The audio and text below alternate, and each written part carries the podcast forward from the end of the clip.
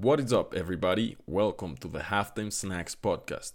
This show features short interviews that you can listen during the halftime of your favorite sports events. Every Tuesday, I host fun conversations with talented people in the sports industry where we'll learn from their stories, knowledge, and experiences. So go grab your favorite snack and come snack with us. Are you ready? Let's go!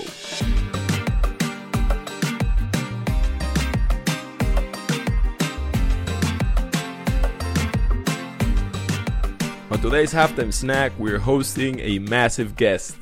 She is the director of business operations at SportsThread.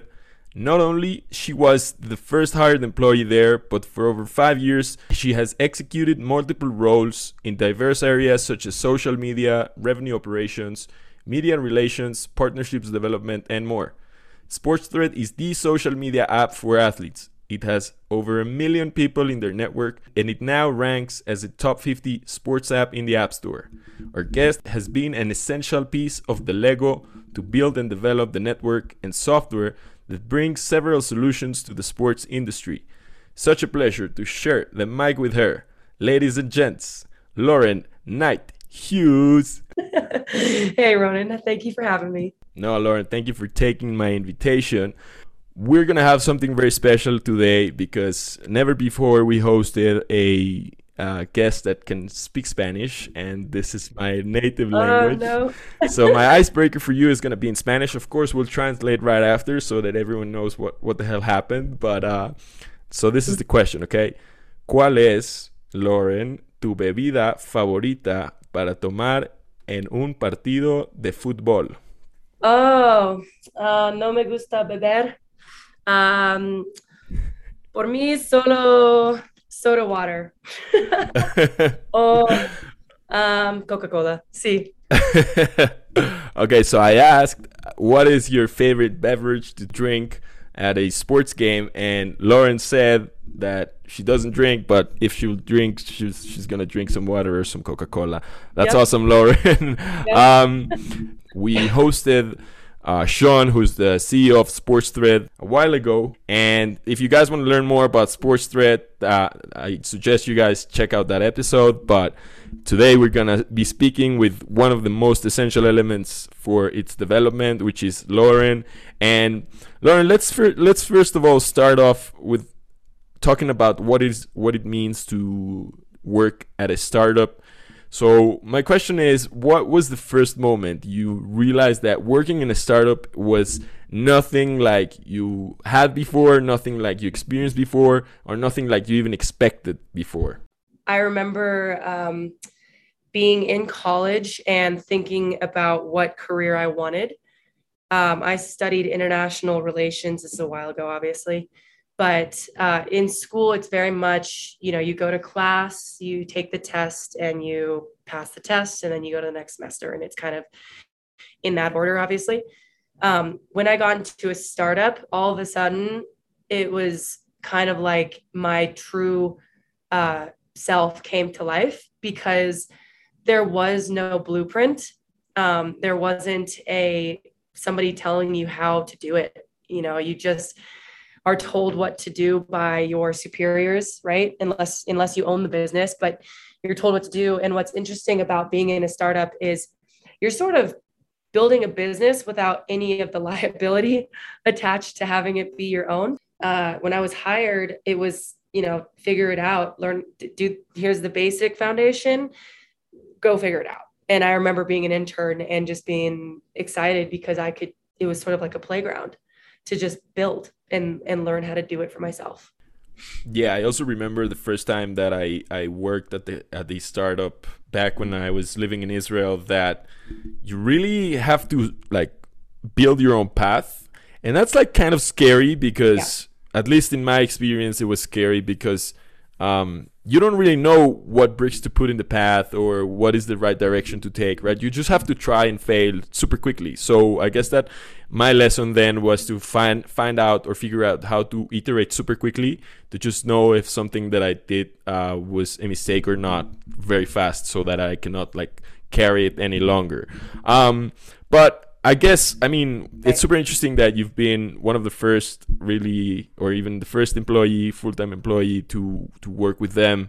Um, so you've seen it grown. Uh, I mean, it, it has been a long way, but uh, also a, a, big way. Uh, it's it's a big uh, company now, um, and SportsGrid has, as I mentioned in the intro, is managing over you know a million people in their network. So you've seen it really grown, and so I want to know if you can share with us maybe a couple of challenges that you've seen or things that you faced as a team, right, to uh, to grow the team, and how has SportsGrid really, or how have you learned to overcome those challenges? If you can share with us a couple of couple of stories, maybe, or things that you you you consider are really important while growing a team. Yeah, another really good question. Um, when I started out there, it was just myself uh, and the CEO and the director of sales. So it's just us three. Um, and then we hired on probably a year later another person, and then if you know a few more slowly after that. Um, what I think is something that I've seen be really essential in a team is the the the person kind of leading the force, whether that is the CEO, in which case this would be Sean, or the let the, the head of the department, which over time became me in certain departments. Uh, and those types of people have to be able to have kind of the, the vision that's not real yet. Um, and they have to see that you're doing things today and you're placing processes and systems in place today that will be used by maybe 10 people, right, in the next few months instead of just one. So it's been really great and I think extremely important to have that one person that has that vision of what, like, you know, what this department's going to grow to in a year. And then, second to that, and, you know, as important are the people that'll actually do it um, because sometimes you'll see people that are really good at they have an amazing idea and ideas are great and everybody can have great ideas um, and and they're good ideas and they have a plan for how it gets done but then those executing the plans aren't always the idea people but they're the ones doing the system. So i think uh, that has been really important for for just like from the beginning having that vision because unless you have the vision it's so hard on the day to day that it would be easy to stop. Um, the other thing that's interesting i think is to to look at um, sort of everybody being on the same page as far as what your what your company's doing over the next three to six months um, if not a year but maybe the next three to six months because unless you really are airtight on that kind of stuff it's easy to just get pulled in so many directions. Um, so when we began you know we didn't have departments. We were so small that there weren't departments. So we've really just built them over time. And that came from deciding as a unit okay now we're going to we're going to build partnerships and you have one person do it and then they teach a second person. And then those two people do it very very well and they teach two more people. And those four people teach four more people right? Um, and then all of a sudden you have a partnership department but everybody's on the same page with that's what we're doing right now. And something that my boss often says is it's easier to modify than it is to create which she's absolutely right. If you can get one process down and one system down you can take that to another department uh, with everybody having the same goal and just scale much more quickly because everybody knows what they're doing in those three six months and they're focused and they're getting it done. That's something that i thought was really key uh, because like you said in startups you don't have a blueprint you know and often you're so autonomous that you could probably get away with thinking you're doing a lot in the day but you're not actually producing. So you have to be really focused that make sense? Yeah, absolutely. I mean, so many comments here. Uh, I'm gonna try and and and just put out the the best ones that come to mind.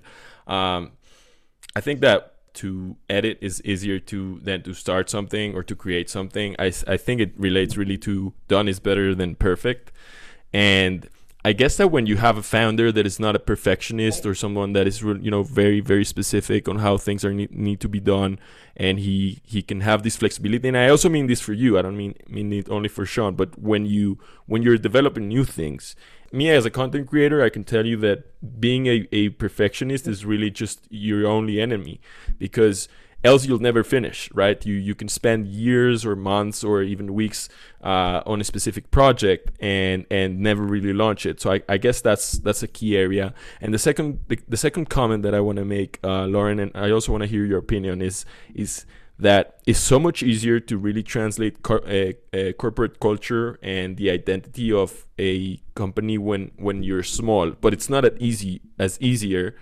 or or not as simple to do it while you're growing the company, right? Out of a sudden, okay, you you you get two or three new new employees, right? But what if what if out of, out of a sudden you get 10, 10 new employees, right? So how do you really how do you really keep up with culture? How do you keep up with values? How do you keep up with vision? And I think that it's kind of like related to really having that person that really lives in the future and can bring that future to, to the present and really talk about it in every conversation. Um, but I want to know if there's any any other element that you think is really important to keep that culture aligned as you guys grow and uh, i mean i mean really growing fast right? When you're growing slowly or is one by one maybe it's easier but when it when it's fast then i guess it's different no? No it's really a good question or a good point too. At one point we had a lot of people um you know join the company at once and majority of them were remote uh, quite a few of them were internal too to our headquarters but you're absolutely right. There's a culture factor to this. Um, culture is so important. like, if you don't maintain a culture within the company that's, you know, the same all around, then you're basically is this the standard thing they say you're only as good as your greatest or your weakest link. I believe that. like, so maintaining a culture, um, I had to learn, and I'm learning how to do that myself one of the documentaries that really helped me see um, how people can do that is The Last Dance. Have you seen that with Michael Jordan? Mm, yeah, of course. Yeah, it's amazing. I've seen it like seven times. Um, it's so good because Michael Jordan, you don't really know all that much about him. Like I didn't, I didn't grow up with Bulls, you know, on top like that. But watching the documentary, he's just so good as an athlete that he's allowed to tell everybody to get it together when they're not and and then they respect him for that um, when he does say that and and that's his ability to tell that to the team or like if practice sucks or something is a version of keeping the culture airtight um, and i think that like that comes from the top down i believe personally that if the, t- the people at the top of the company don't have a culture of um, you know, grind and work hard and show up and do the stuff that really doesn't, it sucks, you know, but you do it anyways. If they do that, then the tier below them will do it. And then the tier below them will do it. And then the ones that don't do it stand out like a, a sore thumb and, and they're not meant to be in that company. And that's okay. But it's better to weed those people out, A, for the company, I think, um, but also B, for those people. Like if they don't want to be there, they're unhappy there. So it's just not a good fit. Um, so I think basically back to the Michael Jordan thing, if you want to have a company of just like really strong, united people, a strong culture, I think the people that are leading the departments or the forces or the company need to be extremely good and really strong in order to lead because no one will take them seriously. And uh, if they are, then people will follow. The right people will follow. That's an awesome, awesome way of, of putting it, Lauren. Um, you've been also the well, you've been the, the head or director of business operations. Operations is kind of like a headache for people that are not really used to it because of all the like things that happen in between and all the things that you have to solve in the way. Um, so I really want to get your insight or your blue, your your like mental blueprint or on how exactly do you think about um, finding issues that are repetitive, finding issues that are from the same category, uh, let's say. What is the mental model that you use to find those fires in the daily operations of Sports Thread? I have learned that no one can really put a fire out effectively at scale, it seems, unless they've dealt with the problem themselves um, a lot of the time. So, for example, you know, I didn't understand all the logistical headaches and the emotional headaches and the um, just time, the lack of time that comes with managing people. like when I was being managed, you know, as just I didn't have anybody beneath me, I didn't understand it. And then I managed people, and all of a sudden you understand it and you're like, oh, okay, crap. like, okay, you know, this, I get, I kind of get where they were coming from with this thing. I could do it differently, this and that, right? So that applies to everything um, in operations, in my opinion. I think that if you're going to, you know, lead a department or lead a company, you probably should have been able to say that you've done those things yourself because then you understand the language of what's going on. And I don't you know that that means all the little nuances that come with it um, people don't want to admit business is emotional but business is super emotional um, like it really is because people do business with people that they like you know and um, you know managing people is an emotional thing because people are emotional beings. So if you sort of step back and understand like to scale a business typically takes people you really have to be able to a be managed first be coachable and then manage people if that's what you're doing. And then the people that you're managing i think that you should probably have done what you're asking them to do uh, so that you can then assess what's going on. Like you said take a step back and say you know three of 10 people are struggling with this problem right? Like assess that daily if not weekly kind of take a note of each person and then as a whole. And then my experience is that I do very, I, I have a, a lot of success when you apply like answers to tools, meaning you want to use tools all the time, like videos, recording videos to answer questions, because then you answer questions at scale, right? So you're putting out 20 fires with one video. If the video is answering the questions that majority of people have but you have to do the work to figure out what the right questions are. You have to have been there and understand what they're dealing with to be able to answer the question. Does that make sense? Absolutely. I think that and I've seen this also from from my consulting in a couple of companies that things that can can be repeated with no really variation in what what the the content is really. There's there's a lot of opportunity on creating content that is made to solve all the like small little questions or to really educate. This for instance is something that i i used to recommend some clients is that they create a guide on how to like onboard the company so that you just give it to someone new tell them this is what you need to know. This is all the things that you know are going on things that you can really put into text right? Because not ev- not everything you can teach not everything that happens in a company you can teach but you can teach systems you can teach platforms you can teach um, uh, kind of like politics. You can teach like how communication works who is your boss who who can you answer to and who can you like who who who, who should you go for for questions. So i guess that really creating content to you know massively uh, solve all, all these like small little fires or small little like things that require time. It really just it's just it's just time that you save for yourself at the end of the day.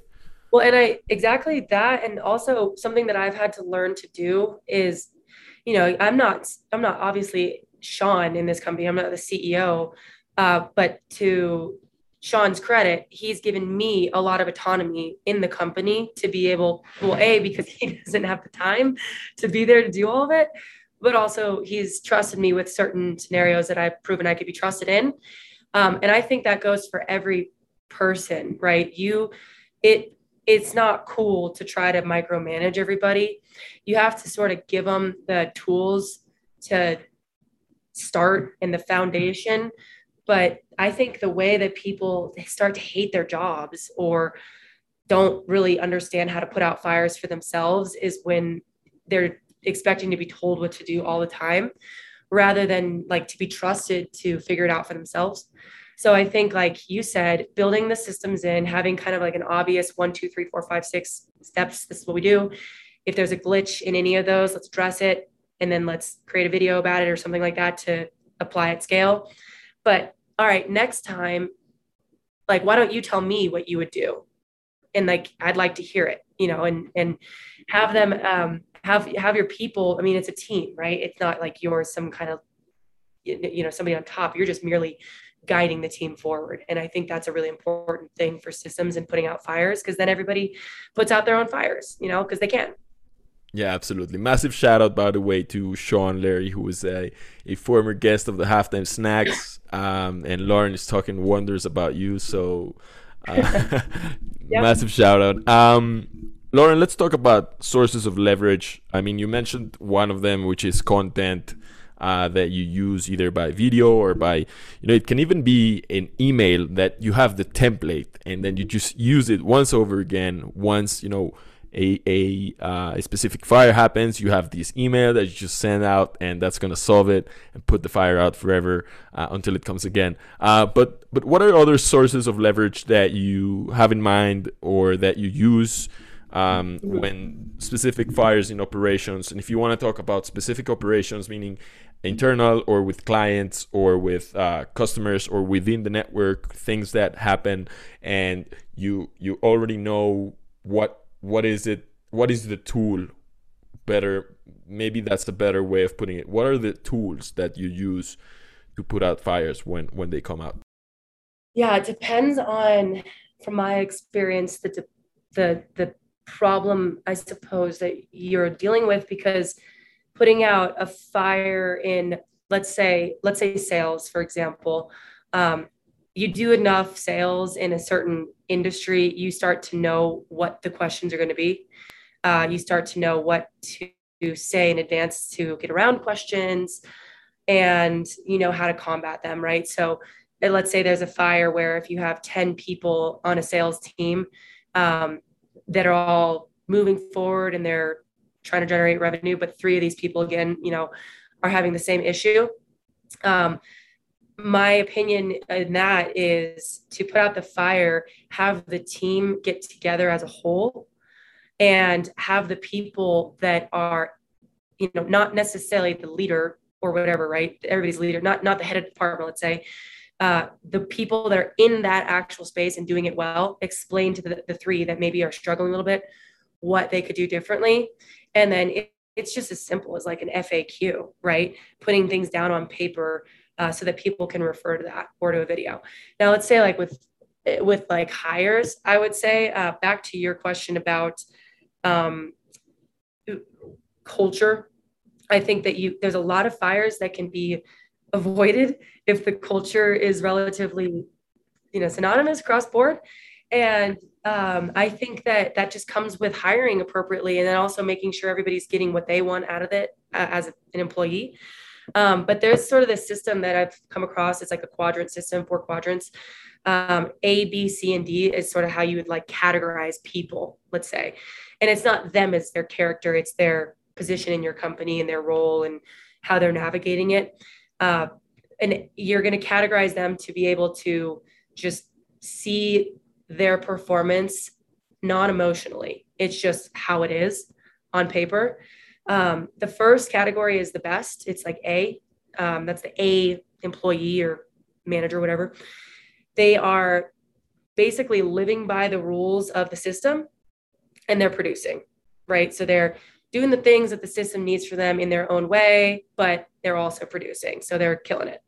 Uh, B is somebody who is producing, but they're not really living by the rules. So that's a problem when you're trying to understand data because maybe they're producing money, let's say, but they don't log how they got there or they don't necessarily input the data points as to, you know, this lead came from this source or it took this many meetings, right? Or this was the pitch that was given, so on and so forth. So that's a B person producing with no rules. That's challenging to manage because, you know, they're not giving you what you need to see the big picture.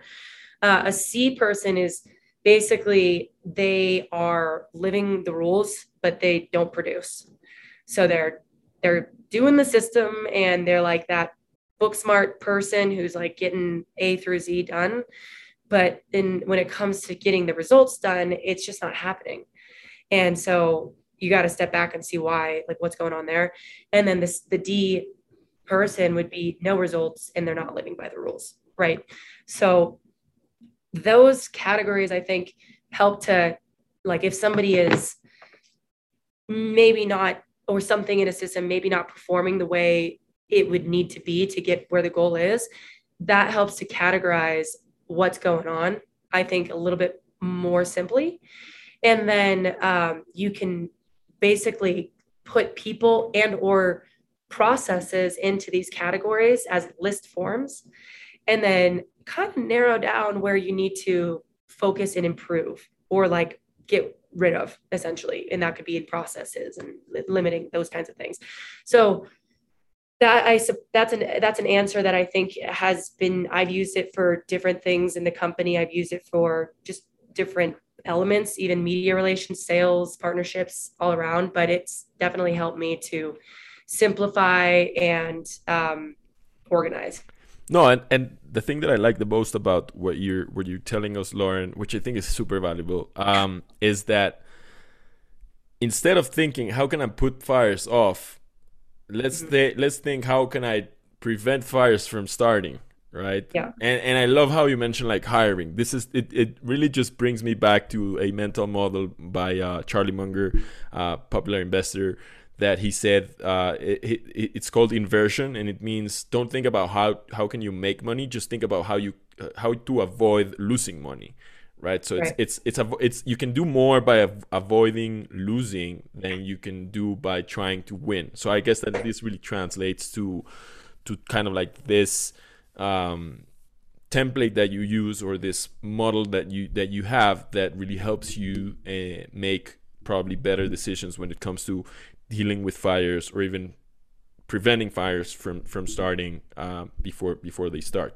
yeah and i mean i i personally believe that people are really capable of stuff as long as they're given as long as they feel acknowledged and you know, everybody's going to say, like, oh, it's not about feelings, but it 100% is. Like, if you don't feel like you are acknowledged in the business that you're spending eight, nine, ten hours a day doing, you're not going to want to be there.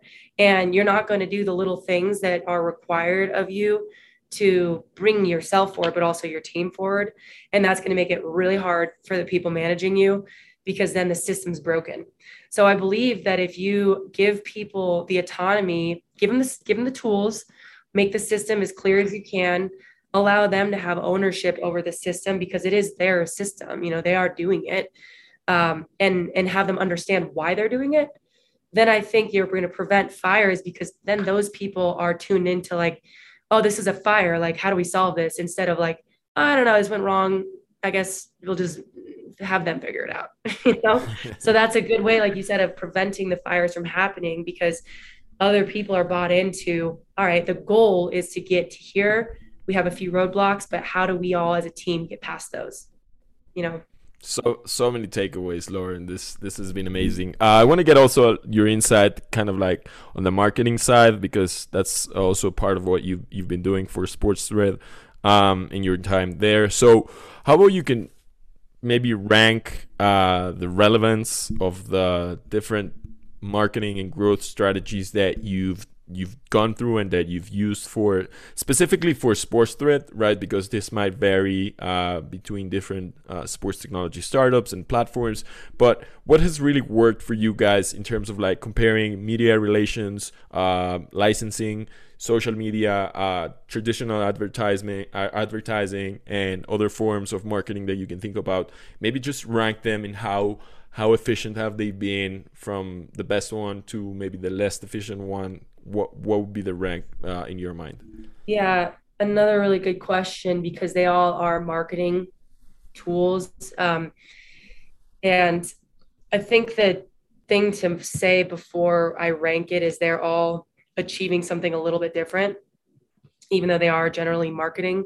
Um, so, as far as let's say like media relations, um, media is interesting because you know when I spoke with the LA Times or USA Today, like ESPN or smaller ones, uh, like Arizona Republic or was it Arizona Central, um, and a few others, it your you're showcasing your brand and your product in a way that is um, unique and interesting to an audience.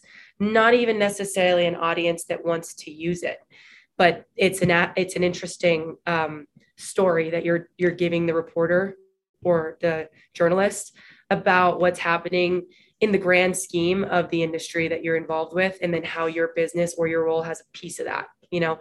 And so i think that's incredibly essential because you even though people might not read the newspapers like they used to uh it which it, it, that could be a bad thing whatever it is like there still is value to having your company's name attached with these large entities. And that even if you don't read the article there's a lot of value to that um, definitely. So i think in terms of grand like scope reaching the most people media relations for sure. Because whether they use the product or not it's qualifying your brand and your company to a whole lot of people. And it's just like advertising touch points matters to just consumers in any way. The more times they see halftime snacks you know the more times they're going to want to listen. It's going to happen over time right? So everybody's doing it. I think that's the best and the biggest way to get the most people at one time is media relations. So uh, that's great. I think that um, uh, advertisements really only as valuable as the messages to the person seeing it so i know one of the reasons that our ads are as strong as they are is that we are able to segment out the the person receiving them pretty pretty darn well um, so if you're going to send it to an athlete, that message is for an athlete versus a coach. That message is for a coach. So I I think um, you know advertising is such a bummer because it's so expensive and we all hate doing it, but you have to do it because it again it's touch points. It's no different than media relations. You have to do it, but I don't think that the usage of the product or you know adoption of the brand happens unless the ad is specifically for that person receiving it beyond that i also believe that an advertisement should have value in the ad um, someone who does very well with this is tom bilyeu i believe it is at impact theory um, he it, he's an amazing entrepreneur but he in his ads gives you like five minutes of content that actually helps you. And so then you want to actually be a part of what he's talking about and pay the 10 grand because he just gave you stuff. So the advertising part is very helpful in the sense that it's more touch points. It's also very broad, like media relations. But I, if you want it to actually get it to people to convert, which is usually the goal, make it extremely valuable to the person you're reaching and bring value in the ad too, in my opinion. Um, the licensing, that's something that I think is just dependent on the company, how they do it. Uh, you know, we don't license out the Sports Thread brand to, you know, other companies to use or anything. So I can't speak on that, but I've seen it do very well for companies um, like Fanatics and stuff. You know, that's crazy huge. So that works very well for them, but that's just not really our field. And then um, it's probably a very broad question because marketing itself and growth itself means a lot of things, right? You you get brand awareness, you get uh, brand development, you get um, mm-hmm. you know sales, even even even their uh, growth as a platform and growth as yeah. users and growth also as money and monetization. So it's kind of like there's there's a lot of like points where where uh, this this might cover, and this is a very broad question, right? But if you could choose one, the one that really has um, impacted the most, would it be uh, media relations? Would you say? Um, pro- probably media relations, in my opinion. You know, I'm also biased because I've done it, but I think that it accomplishes a lot in a very short amount of time. Um, you know, whether that's fundraising or you know selling advertising uh, if in our case getting new users on the app it does help to have la times touting sports thread that's a good thing um, and so yeah my opinion would be that i do think that um, I'll, I'll say this the gary vee approach you know of how he went back in the day and did the wine you know the story about his dad um, having the winery and he went in and tweeted at people about wine I mean, that is as organic as it gets. And I think that's a form of advertising 100%. Uh, personally, I think that's probably the most effective of everything because it doesn't matter how broad you are, how many followers you have, so much of it comes down to engagement. And if you're willing to do a one on one organic reach with people, which is exactly what he did, uh, which is exactly why he's as big as he is, because he spent the hours of time doing that, that's the most effective. So I would say definitely the one to one, getting your, uh, someone very close to me told me that uh, they were told by other very successful, you know, billionaires basically, that if you get 1,000 people to really buy into your brand and your product, 1,000, then you will scale because those thousand people bring in the scaling for you because they're so bought in. So find those people through these organic reaches and advertising or just really being engaged with them.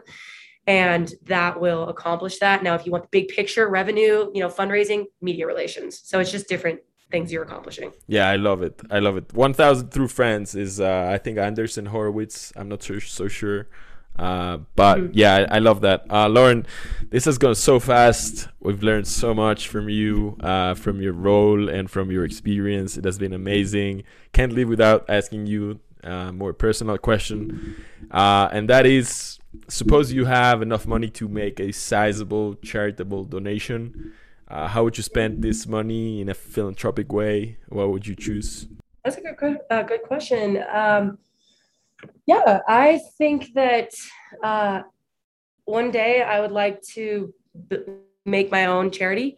I'm really passionate about uh, helping people that have been sex trafficked, particularly women and kids.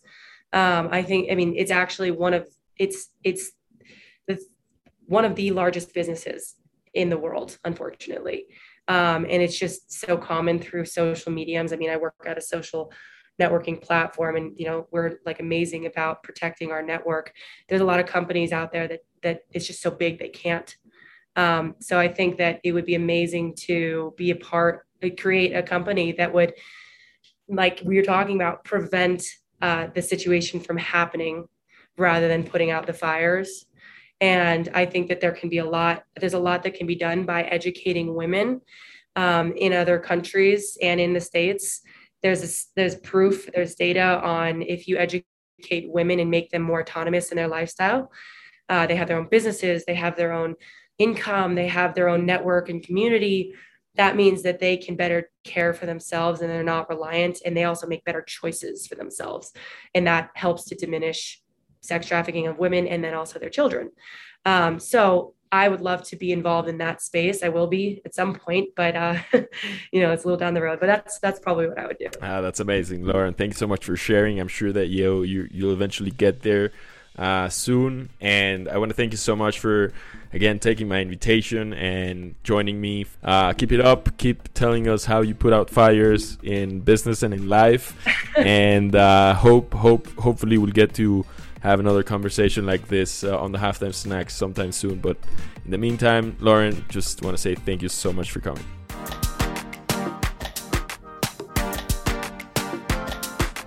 Thank you very much for tuning in. If you enjoyed this episode, hit the subscribe button and leave a review on Apple Podcasts.